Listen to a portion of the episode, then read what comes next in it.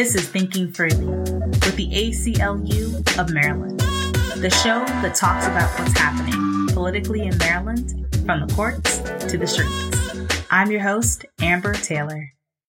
On April 20th, 2021, the jury in the Derek Chauvin trial issued a guilty verdict on all three counts over the murder of George Floyd. However, one verdict is not justice. It's simply accountability. It will not negate the fact that George Floyd's tragic killing is a part of a disturbing local and national pattern of police officers using excessive force against Black people and other people of color. The verdict will not change the fact that George Floyd will never make it home to play games with his daughter. Nor does it change the fact that George Floyd was just one of over 5,000 people killed by police since 2015. Another one of those people was Anton Black, who was killed by police in Greensboro, a small town on Maryland's eastern shore, on September 15, 2018. The 19 year old Anton Black pleaded, Mommy, help, and told his mother he loved her. As the police forced his slight frame down and pressed his face, his chest, and his stomach on the ground for six long minutes, causing him to die from positional asphyxiation. Police, since their inception as slave patrols, were created to monitor, control, and oppress Black communities. We must renew our convictions to create a world where the police don't have the opportunity to use violence and harassment to target Black people, and where we have community centered approaches to public safety that create an equitable justice system. Today, we will talk to Latoya Holley, Anton Black's older sister, Dayvon Love, the Director of Public Policy for Leaders of a Beautiful Struggle, and Sonia Kumar, Senior Staff Attorney with the ACLU of Maryland, about the Derek Chauvin verdict, the work being done to get justice for Anton Black, and what we must continue to do to reform policing and create a public safety system that values and protects Black lives. So, Latoya, Dayvon, and Sonia, thank you so much for being on Thinking Freely today. I wanted to start off the conversation by getting your initial reactions to how you felt when the Derek Chauvin verdict came out. Oh, I was like jumping up for joy, you know, because it was always in the back of my mind that what if the jurors just didn't understand or didn't get it, or, you know, if they just didn't want to do the right thing. That is something that we have a history of. Again, it's just we have so many different things that have gone on um, in this country dealing with black people. Um, we've got had a lot of juries, you know, that did not go our way. You know, there's an expectation that you know people are going to do the the right thing, but there's also that sinking feeling in the back of your head, just like, oh my gosh, what if they don't? What if what if they don't? So I was ecstatic that they did the right thing because it was, as far as I'm concerned, a clear cut case. We saw everything we needed to see on the body worn cameras. I really agree with Latoya. And I think what's telling is how many of us were afraid that notwithstanding the overwhelming evidence, the fact that the murder was captured on video and all of the expert testimony, that the jury still might not convict him. And I think that alone really says something about where we are as a country in terms of how exceptional it is to even imagine the idea of a police officer being held accountable for taking a person's life. I mean, whenever I think about you know, trials of police officers who've killed Black folks. I think about Derek Bell, who's a legal scholar, one of the founders of critical race theory, who talked about the permanence of racism in America. I think a lot of times people understand racism to be like a blemish, kind of aberration. But Derek Bell believed that racism and white supremacy is central to the functioning uh, of America and American civil society. I say that because, in many respects, a guilty verdict is the least amount of justice that one could ask for. And one of the things I get concerned about, you know, and, and people have a right to process these things in whatever way suits them.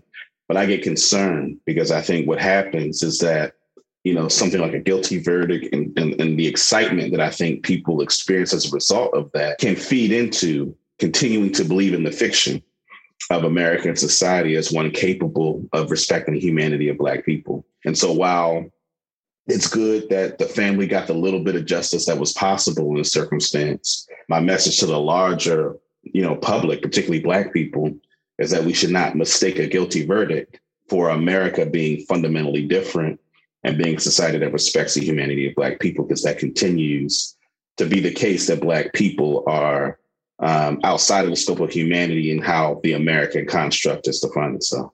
Absolutely. And one of the things I, I noticed over the course of the trial was it felt like the system bending over backwards to sacrifice itself to justify the whole institution was an overall fine. Just like this one bad little incident, we're going to sweep underneath the rug and then go back to normal.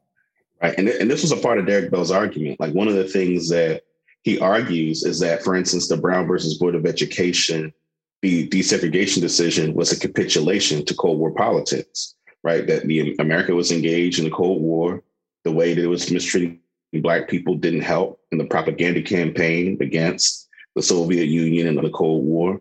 Segregation had outlived its utility right? Like white folks benefit financially from integrated institutions. And so Derek Bell, he called it interest convergence. And as you pointed out, I think the trial and the way that the institution sacrificed Derek Chauvin is an example of that interest convergence. It, it was as much in the interest of the institutions that perpetuate the harm against Black people for the verdict to be guilty as it was in the interest of Black people. And actually, I wanted to see if y'all saw some parallels, um, particularly as Latoya, you and your family, and They Still You is seeking justice for and accountability for what happened to Anton Black. Did you see any parallels between trying to hold Thomas Webster, one of the officers who killed Anton Black, accountable, and the journey that the Floyd family has gone through to get a small bit of accountability? Yeah, I mean, there's definitely a lot of parallels. The one thing that George Floyd's family um, had in their favor was a accurate autopsy report from the medical examiner that said that it was a homicide. You know, it was actual and factual information. So that was one hurdle that they did not have to, or obstacle that they didn't have to overcome as far as even getting the grand jury, you know, and getting the prosecution to go ahead and get the grand jury convened and, and then to have charges brought up against Chauvin. With Anton, you know, right now, it, it, our whole battle has been his autopsy report. His autopsy report is something that the state's attorney, Joseph Riley, is standing behind. I like to say he's hiding behind it, basically, to prevent him from doing what he knows is right, in my opinion. He's leaning on it so much that he's refused to convene a grand jury to even have Anton's case reviewed to see if the grand jury would agree to pursue criminal charges for all parties involved. So that is something that we are very passionate about, hopefully getting corrected because we, we do want to see criminal charges brought up against the officers, Webster, Lannon, and of course Manos. As Latoya said, there are such significant parallels in terms of the deaths of both George Floyd and Anton, I think what stands in stark contrast is exactly what Latoya said, which is in Anton's case, the entity that was supposed to tell us what happened, what caused his death, really distorted the facts and adopted the police narrative of what happened and blamed everything besides the actual uses of force and restraint by officers who chased Anton, tased him, and then pinned him to the ground six minutes even after he was handcuffed. And I think it is incredibly important to understand, just as Latoya is highlighting, what a huge impact that has. Because what we're really talking about is who gets to tell us what the truth is? Who gets to tell us what actually happened? And are they telling us what actually happened? Or are they providing a narrative that serves the police officers or their own interest and the fact that you know the same medical examiner who concluded in anton's case that he died of alternately natural causes or an accident then what took the stand for hours in defense of derek chauvin's killing of george floyd i think is really telling about the need of the work that we need to do here in maryland in looking sort of backwards and looking ahead did the medical examiner even really look at the body worn camera? I've never been able to fully watch it. I, I just, maybe one day I can, but I've heard bits and pieces from it. I heard my brother screaming, terrified on that video. He was scared for his life. And then you hear my brother saying he doesn't want to die, he can't breathe the officers are so bold to think that when he said that he loved them, that he was saying it to them. He was saying it to our mother. You know, they, he actually said, Oh, you know, he was so out of it. He said that he loved me. He wasn't talking to you. You know, he was talking to our mother because he felt his life slipping away from him.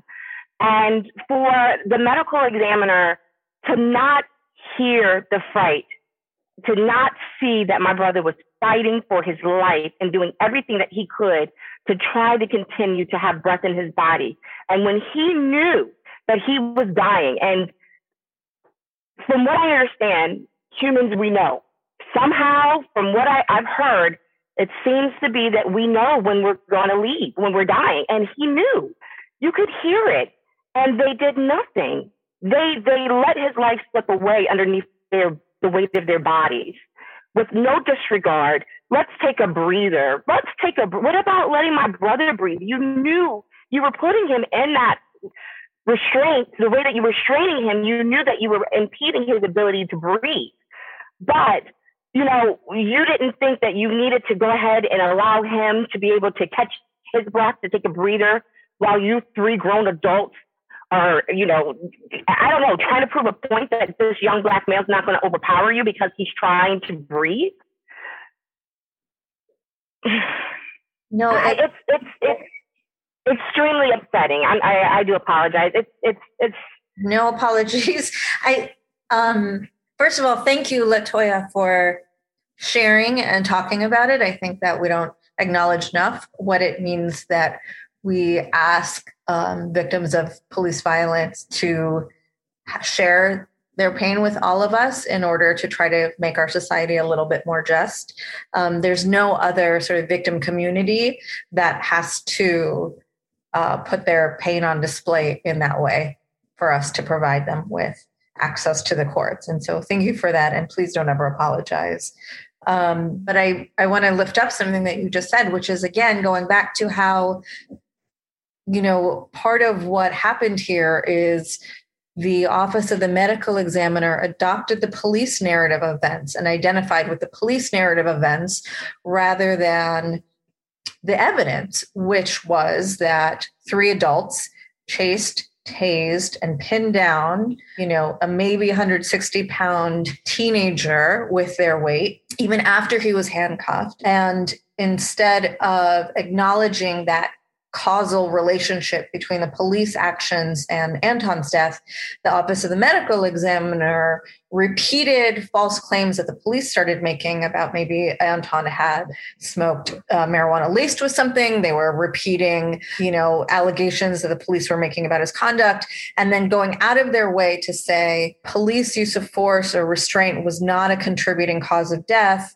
relying instead on heart conditions, which are actually really normal and typical. A lot of people have them, and even going so far as to uh, say that one of the contributing causes of death was bipolar bipolar disorder, which is a psychiatric condition that no reasonable medical person would ever say caused caused someone to lose their life.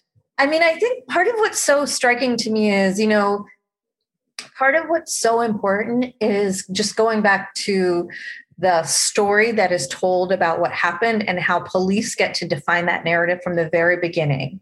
And that is part of what we are I hope starting to really actually take on as in a mainstream American society, right? Is that from the very literally during the video, the officer's story about Anton starts changing after they realize that something is is maybe not right and maybe he's not okay. And they start talking more superhuman strength.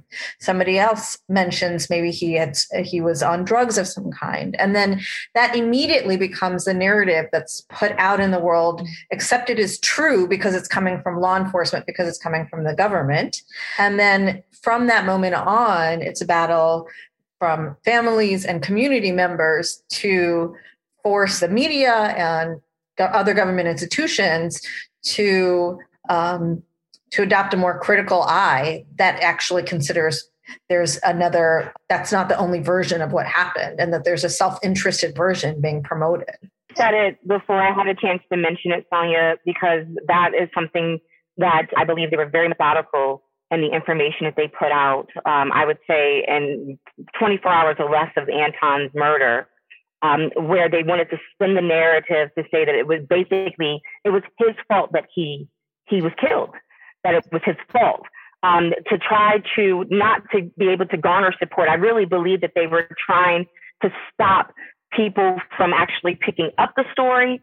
They were trying to prevent any type of public support by spinning a, a just a untrue and disgusting narrative, you know, to accuse him of kidnapping a family member, you know, because who's going to want to touch a story if you're being accused of kidnapping a little 12 year old kid, you know? And then as the, the story comes out, then people find out, oh, he knows this child. This child knows him. This was not the situation that was actually given out by police officers. These were two friends um, that knew each other that had a destination that they were going to. They were going to our mother's house. My mother was home. You know, my mother lived in a modest place. There's no way that anyone could come into her home and hide anywhere. You know, it's so. I mean, that narrative we knew immediately as soon as we heard it that it, it, it was BS. I'm sorry, for lack of better words, that's exactly what it was. It was BS. But it was methodical, and we knew it from the beginning that it, that's what they were doing. That was their intent to try to keep it quiet and to sweep everything under the rug. And I would also ask, what do you think as as you know, as we are still on this journey for that accountability for Anton Black, what would you say to either elected officials or to other Marylanders who are listening to this about you know things that they can do and things that they need to be thinking about to, you know to take action to support this cause? Well, I would say one of the biggest wins that we were able to get from the 2021 Maryland General Assembly was the passage of Anton's Law. That law will allow for the public disclosure of police investigatory records. And so I think one of the kind of short term, immediate next steps will be making these public information requests because uh, too often what we observe in the legislature as to how police brutality is described it's reduced to a Baltimore City problem or even a Prince George's County issue. But I think what we'll find is all over the state of Maryland, police have engaged in many of the abuses. And I think we we often talk about police killings, but there's also, you know, brutality, you know, that doesn't lead to death. We're talking about, you know, harassment, you know, we're talking about, you know, false imprisonment, like all different kinds of abuses that are in, in Black life day to day, we're going to find out more information about that. And I think that will help spur additional momentum for us to make even more meaningful changes to law enforcement than we than what we were able to do in the 2021 General Assembly. I think a lot of the lawmakers have made positive steps in the right direction with the police reform package they put together and were mostly successful in getting passed, even though there were some that were vetoed. So um, including Anton's law, but um, the lawmakers, they went ahead and the General Assembly went ahead and voted the veto down. So the package in a whole was, I would say, successful. But it's not enough. It's, it's definitely not enough. It's a step in the right direction, but they need stronger laws. Now, from what I can tell, it seems to me that the politicians seem to be driven by the constituents. They, the more they hear from the constituents, um, one way or the other is more than likely going to sway their decision making when it comes to drafting laws and also signing them, putting them through, um, voting on them for approval. So, in my opinion, I, I, just think they just need to continue the conversation, still continue to look, listen to the Black and Brown communities. I would just say for the Maryland lawmakers, you know, Thank you for listening. Thank you for standing up for doing the right thing. Thank you very much for, you know, actually voting down those vetoes and and taking into consideration what not only you've been seeing what's been going on nationwide, but also what has occurred in your own state. You know, from my brother Anton Black to Freddie Gray to Korryn Gaines to Tyrone West. I mean, just the names just keep going on and on and on. And the see something happened, and there's so many people that have been fighting for so long for a change.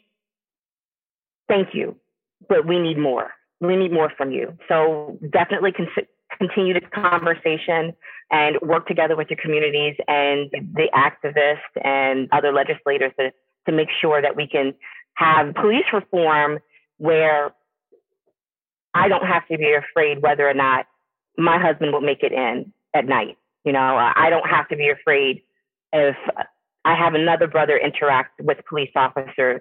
Will he have a positive interaction or um, will he have a negative interaction? I agree with everything Latoya said. I think part of what was so one of the really important lessons of the last several years is that investment in long-term organizing and power building and black-led organizing, black and brown solidarity efforts, like and and really coming together to challenge sort of the white supremacy that exists in our laws and in our institutions. And I think, you know, one of the things that we can all be doing absolutely is engaging with our elected officials but i think it it is it goes even deeper than that to sort of what we're doing every time we pick up the paper or I guess read online and questioning the narratives that we're fed to make sure that so if I see an article in the paper that's describing an incident in which somebody was killed by police and the first line tells me about the person's criminal history checking that, right? Stopping and saying, like, wait, why does that need to be here in this first line? Or questioning sort of the narrative that's offered about a weapon. Okay, somebody had a knife. Officer, there were four officers who had guns. Why is this being set up this way? And and and questioning, questioning, absolutely. We need to be questioning what is being put out there by institutions that are there to that are in essence protecting themselves. So, you know, I mean, I think there the the Chauvin verdict was really felt really powerful and significant for all the reasons that Latoya articulated, but it also felt like, well, is this the system just sacrificing one of its own in order to be allowed mm. to continue to exist in the way it always has, right? And so I think there are ways in which we have to continue our vigilance. And this is, I think, the thing that I feel very strongly about is we are talking about the need to reform policing as, as, an institution, but that also means reforming other institutions that reinforce our existing policing structure and the way police operate. And really, there's no government, there's no sort of aspect of our government that doesn't relate to that. So that's the court system, that's prosecutors, that's the office of the medical examiner, that's how we allocate resources to our communities um, so that there are alternatives besides police, so that there are adequate mental health support. So, that, you know, all of those things reinforce how we utilize police in this country did want to ask you both to react to just like a small thing related to Officer Webster, because let's uh, Latoya brought up a really good point about officers being held accountable for like when they use like excessive force. But Webster, when he left, um, he, he came from Delaware, um, was banned from policing uh, related to how he had treated the, citizens of Delaware. Can you just talk a bit about that and also how the community has been working to hold Webster accountable even before he even came there. Yeah, absolutely. So, you know, knowing that certain state agencies speak to each other, um, especially when you have states that, you know, are close proximity, you have Delaware and Maryland, um, they're, they're, states that actually border each other. Um, there are certain state agencies that actually communicate with each other and talk to each other. So if I or anyone else was to attempt to try to defraud a state agency, they would figure it out pretty quickly. Um, but that's something that doesn't happen when it comes to policing. Um, so with all of the national news that Webster made, the steps that Delaware took to prevent him from policing in that state going forward seemed to be lost in translation to Greensboro, Maryland. Um, if, it, if the community actually came together and expressed um, great concern over his hire, great concern over what they thought was an attempt to militarize the police and their little community.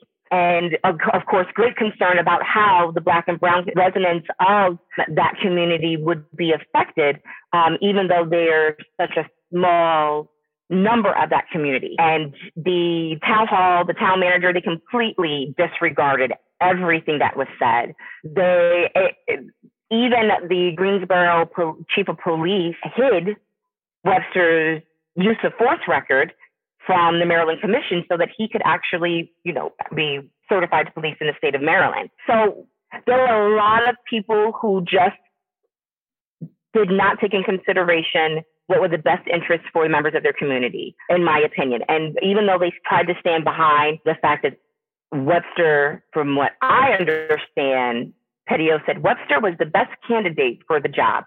I find that highly unlikely. I just don't, I can't believe that someone who another, your neighboring state has prevented, and we know Petyo knew what was going on. Listener note Michael Petyo is a white man, and he is the Greensboro police chief. Petyo was from Camden, Delaware himself. Um, Dover and Camden are two towns that actually border each other. So there's no way that the Greensboro police chief did not know who Webster was and was unfamiliar in the kicking of the young man in the face. Like he he knew what was going on, and he purposely hid that information from the Maryland Commission just to go ahead and, and I think it was like a good old boy system. He he got someone in the door that he probably and I'm I'm speculating, but I wouldn't find it hard to believe that he hadn't interacted in his own policing career here in the state of Delaware. States, our area is kind of small. Even um, hard to believe, Petyo pulled my husband over one time before Anton was murdered. And um, after Anton was murdered, my husband said he was taking it to court. And I think Petyo saw the last name and, and and said, never mind, I'm not going to show up. Um, so, I mean, with the areas being so small, I'm, I'm positive he knew what was going on, but it was a complete disregard. No one, no, it seemed like they didn't care. And Anton knew too. Anton was very familiar what was going on. He knew exactly who Webster was. So I'm not surprised that he was frightened when he his his first encounter with Webster, because um, he knew who he was dealing with. He actually brought it to the attention of our mother. He let her know that he was coming to town, and you know how everyone was trying to fight to, to prevent to, from um, gaining employment. I I um I want to just make sure that anyone who's listening knows a little bit about the background we're talking about here, which is that so Officer Webster was really the officer who um, initially had the encounter with Anton and then escalated it very rapidly. He was somebody who had worked in Delaware, had had almost, I think, two dozen write ups for relating to his uses of force, had actually been criminally charged in Delaware for an incident when he shattered a man's jaw and ultimately left Delaware, settling a case where he agreed that he would never seek reinstatement as a police officer with the Dover police again. To Latoya's point, Dover is, I think, about 30 minutes from where Officer Webster took his his new job. And actually like the NAACP reached out of Dover in Delaware the central NAACP reached out to alert community members to their concerns about Officer Webster. And then it was black residents who tried to get largely white officials to take seriously the concerns they had about Officer Webster coming to the community.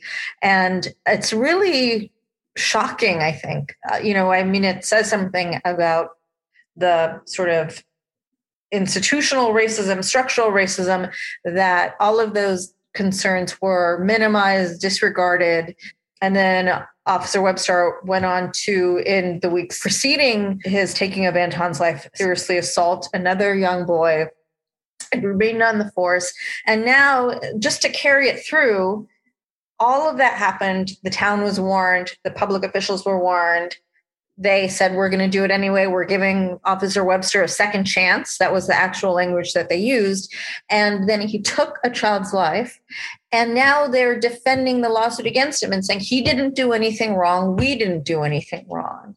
How is that a good how is that acceptable?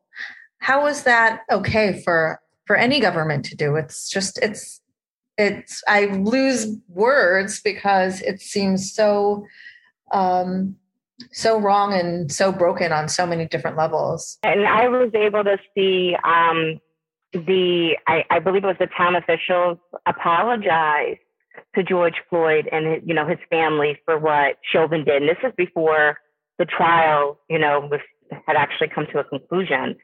Um, I think I believe it was before it even began.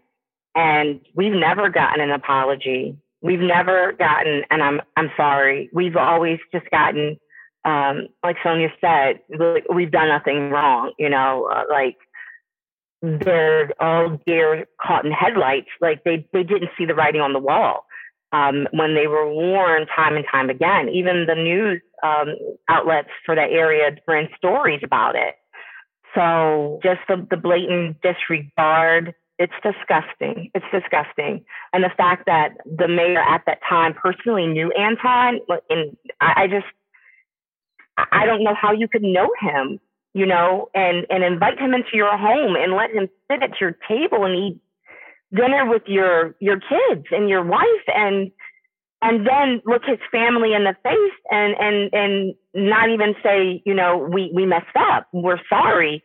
You know, we never got, and I know they were covering their own behind, you know, they, they probably, their counsel probably told them not to say anything to us, but, you know, they're extremely hurtful. Um, my mother is still hurt to this day. Um, and like I said, I don't even think he's mayor of Greensboro anymore, but she she'll never forget that. They were neighbors at one time. Um, they actually lived diagonally from each other. So he knew exactly who Anton. He, he knew Anton very well, very well. His kids went to school with him, and to just just sit there and pretend like, you know, you or to you know, act like, well, we, it's more important just to save my own skin. That's what we got as a family. We want to try to save face as much as possible instead of just, you know, copping to, um, that we, we made a, a bad decision. I, I, um, I absolutely agree. I mean, I think it's not just that it's been denial from the very beginning. And again, I want to just point out how all of these different, institutions have worked together to have that result, right? So at no point did any of these institutions say, did any of the people who are responsible for for investigating what happened stand up and say, wait a second, this didn't this shouldn't have happened this way, right? So going back to it, that was the, you know, the Maryland State Police investigated, I use air quotes, the, uh, mm-hmm. the death of of Anton. They relied on the autopsy and the reports in the, by the medical examiner denying a causal relationship between police actions and Anton's death. And then the town officials all relied on that, you know, sort of the very flimsy investigation and the conclusions of the office of the medical examiner to say we didn't do anything wrong. Nobody can show that anton died as a result of the actions of our officers. And so there's no criminal case. There's no need for either for even further investigation. And that's uh, that's just appalling that the the black family is continuing to need to fight for just acknowledgement just acknowledgement that Anton was killed by police um, and that his death was a homicide and not an accident or a sort of spontaneous death happening as a result of natural causes. Um, and that's really, you know, I think for all for all of the ways that we have seen steps forward with, you know, some of the legislative reforms and public outrage, the fact that that is still true today, for me, says is its own barometer for how we're doing here in Maryland. Yeah, I think that's important. Why the um, community oversight boards was very important as far as the reform package that was put put through. Just because I've read the Maryland State Police report, and it, it took me some time. It, it, it's over 300 pages long. It's, it's very um, lengthy report, and I did some research myself before, you know, the ACLU got involved and we were able to get some assistance. And uh, I know for a fact that two of those officers used to work for the Maryland State Police. They, it's uh, on part of their resume. Um, Manos was a Maryland State Police officer for many, many years. So when we say they're policing their own, they're policing their own. It's, there was no different. Even though, um, you know, Maryland State Police was looking at um, Greensboro, um, Centreville, and Ridgely, they're, they're still policing their own. So um, I, am glad to see that we were able to get some type of um, legislation put in place to have these um, community review boards that try, try to put some more power back into the community and, and to help to hold the officers accountable because frankly, they, they don't, they don't. And Mm-hmm. for the ones that I believe, I believe there's some officers that, that do want to do the right thing. I, I'm not going to, you know, we're not a, a anti-police family. We're, that's not who we are. And we're not naive to the fact that I'm certain that there are officers who want to do the right thing, but can't because they're afraid. You know, they're the, the culture, the police culture. And we have family members who are police officers. So we're not just, you know, we're not speaking um, out of turn. You know, I, I know what I'm talking about. To be afraid, then not to have someone back you up because you spoke out because, against one of your fellow officers that was doing something, you know, that um, was unbecoming of a, a, a police officer um, that's a pretty scary thing. I, I, I definitely, I couldn't imagine, you know, having to make a decision whether do the right thing for someone else or do I have to think about my own family and make sure that I have the protection that I need when I go on these dangerous calls. So, I mean, it's kind of like a double two-edged sword, you know. I, I think that if we do work on that as well to help those officers have certain protections in place, then maybe we can also get the good guys to start speaking up more often, you know, who are currently within, um, instead of waiting for them to lose their jobs um, because they were fired or whatever the reason is for them to actually have an opportunity to to say what was going on, um, so that they can have those protections um, while they're still in uniform. Also, Dave, can I get you to just reflect a bit on the fact that it took, in many, you know, many ways, a person being killed by police outside of Maryland, in um, Minneapolis, Minnesota, to you know produce this amount of change versus you know right here in Baltimore, we had Freddie Gray, we had the, you know the uprising that happened, and all the things that uh, spilled from that. Can you just can you uh, can you help some of our listeners wrestle with those two uh, contradiction that in some ways the, the system is happening around police reform? Yep. And and I really appreciate that question because there are two things that I've been thinking a lot about lately um, to that end.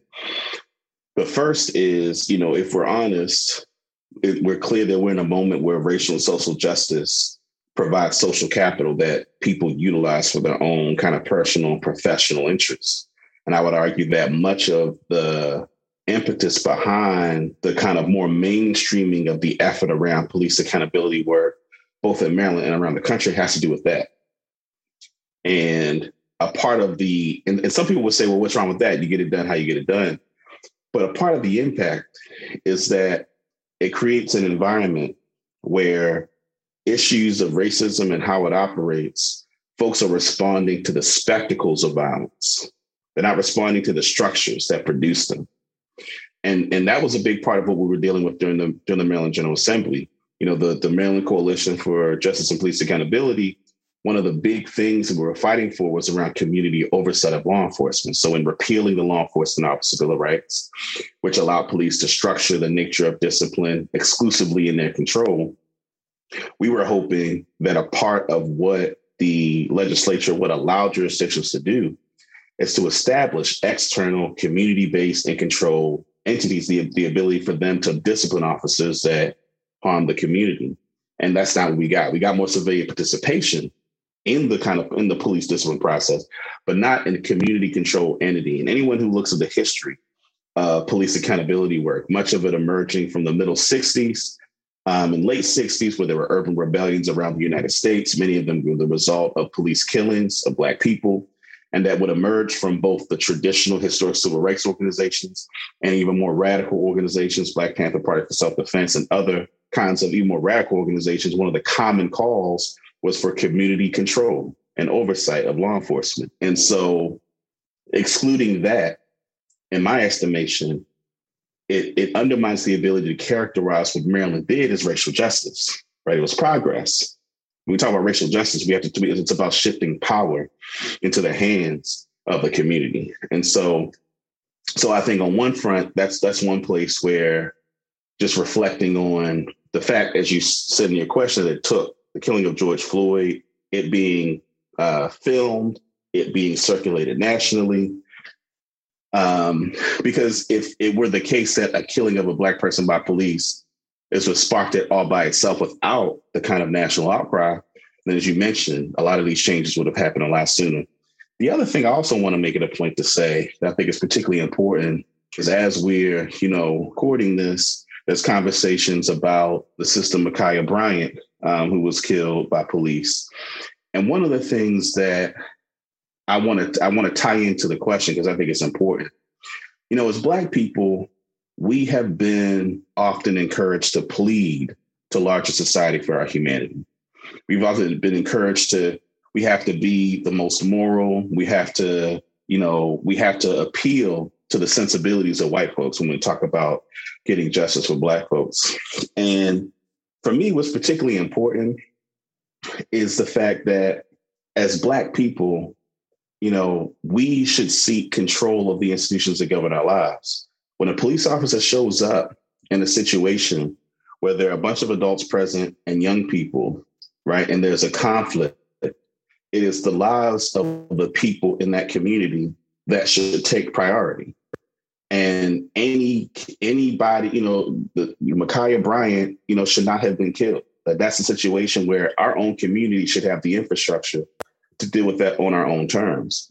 That situation speaks to, to the harm of having police as the primary instrument of public safety, right? And I think we should be clear because the folks that I think are second guessing or defending the uh, the actions of, the, of, that of the officer that shot her, I, I think have internalized the kind of respectability politics that I think encourage folks to see the pathway for liberation for Black people through being respectable enough and pleading hard enough for white folks' recognition of our humanity. Um, and I think many of the people who have been killed in Maryland, um, you know, whether it's Freddie Gray, whether it's Korryn Gaines, you know, whether whether you know other folks who they don't they don't meet the respectability politics that I think too many of us have internalized if we're serious about respecting Black life, we have to respect all Black life on its own terms. Um, and so it goes back to the first point I made that unfortunately calls for police accountability and social justice have been co-opted by folks that don't actually value Black people's lives. But fortunately enough, fortunately enough, we're in a moment where those of us that do value Black people's lives can pressure institutions like the legislature to do more toward that end than previously. What do you think are some of the key elements that we we as you know, as Marylanders um, and uh, you know lawmakers and other public officials need to be thinking about to create a public safety system that actually protects Black lives? What would that in in your ideal world? What would that look like? You would definitely have to have officers who who are not biased. I mean, with necessarily you can have a um, officer who's a bigot, you know, and if he's um, a bigot, he may, you know, um, treat a black or brown or not may they do. I, I'm gonna I'm gonna reverse that because it's not may they do. I had mentioned in another interview, you know, we have officers who are, you know, in their uniforms who are putting up the white supremacy sign and, and it's being documented, it's being ca- captured. And I, I, mean, in order for us to get a, bear, a fair shot in policing, um, there has to be a, uh, I would say the police chiefs, the captains, they, they need to take it more seriously as far as um, the vetting process of who they're hiring, in my opinion, um, instead of just taking any warm body that comes through the door. You know, because Anton wanted to be one of those warm bodies to come through the door. He wanted to be a law enforcement officer. you know, and then look what's happened there. He's never going to have the opportunity to serve his community the way that he wanted to. I think some people would say we would want to see more black officers in our community, but um, if they're not going to do the right thing, we don't want them either. I, I don't want an officer that looks like me that's going to police me the same, you know, the same as his white counterpart and, and use the same type of thoughts. You know, I, I've heard like NYPD said, you know, don't treat them like animals.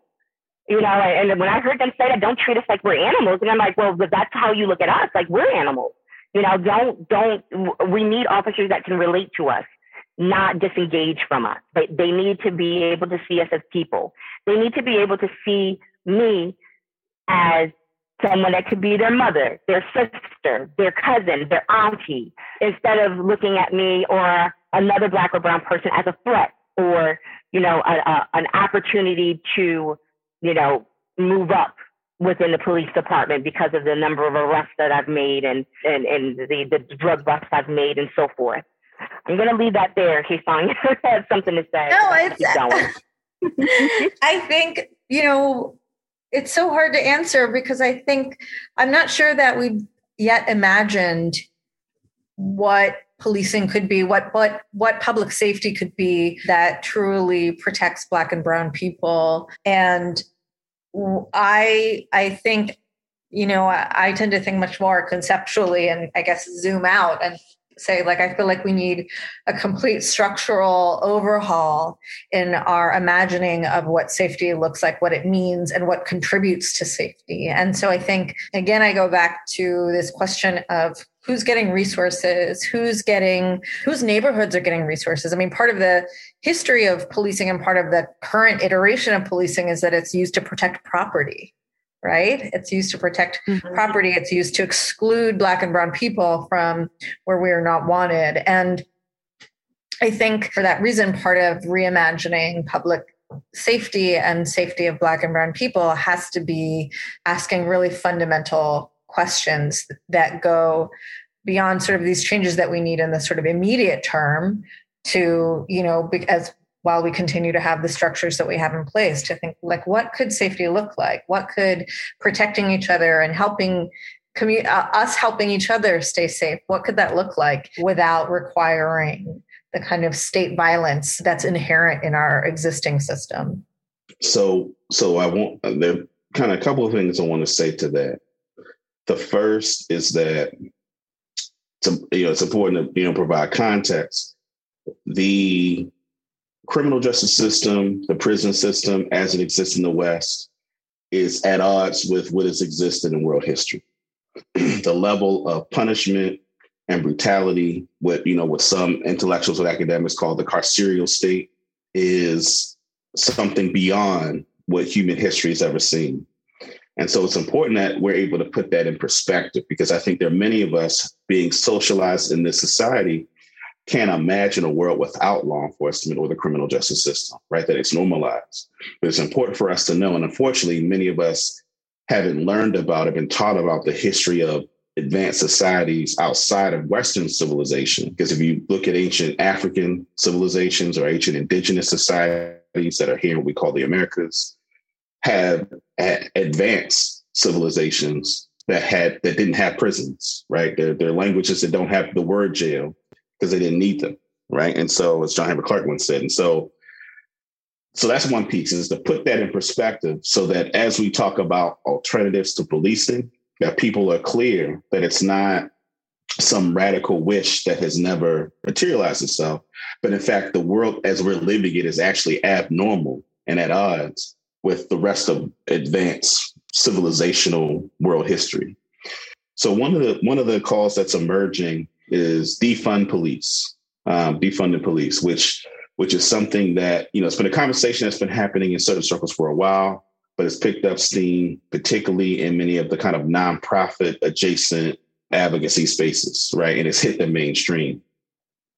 And because police budgets have, you know, exponentially increased over the past several decades as other kinds of expenses like public education or other social services have either stagnated or decreased in expenditures.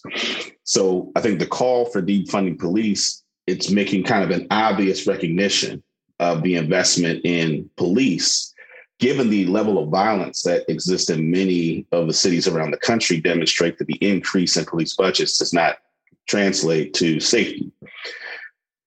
So a part of you know the work to be done is how do we create alternative institutions that provide that can that can provide the community um, approaches to public safety that don't require law enforcement.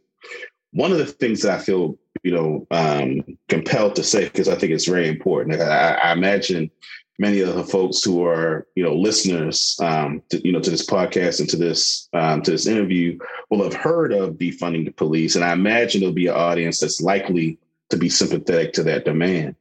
One of the things that I want to I want to urge people to think about though is that because I've heard conversations about taking money from police and putting it into social services, right? Putting into you know um, you know, social programs. And it's very important that we're clear. One of the things LBS has talked a lot about is the nonprofit industrial complex and how many of the institutions that are responsible for um, socializing young people and dealing with many of the afflictions that Black people face are controlled by folks not even from our communities, right? They're controlled by major institutions, mostly white, mostly folks who consider themselves elite. Many, many of my elders and mentors refer to the folks who study Black oppression um, almost exclusively um, as Negroologists, right? People that, you know, can tell you all the different kind of social afflictions of Black people, but have not immersed themselves in the methodologies and approaches to socializing our young people, to dealing with our afflictions that come from the bodies of work that come from our own communities. And what has happened is that many of those institutions have eroded over the past 50 to 60 years as these kind of major nonprofits have come in and taken up the role of structuring, you know, public education, social work, public health, those institutions aren't of and from our communities. And so it's eviscerated in some respects, or at least eroded many of the containers that existed in our communities that provided that socialization, provided those ways of dealing with our afflictions. And so I say that to say that one of the important things for those who are supporters of the notion of defunding police, right, which again, I think is a pretty natural impulse given how much um, is spent on policing, institutional formation where Black folks are building the institutions and that we control the institutions that are the alternatives for public safety.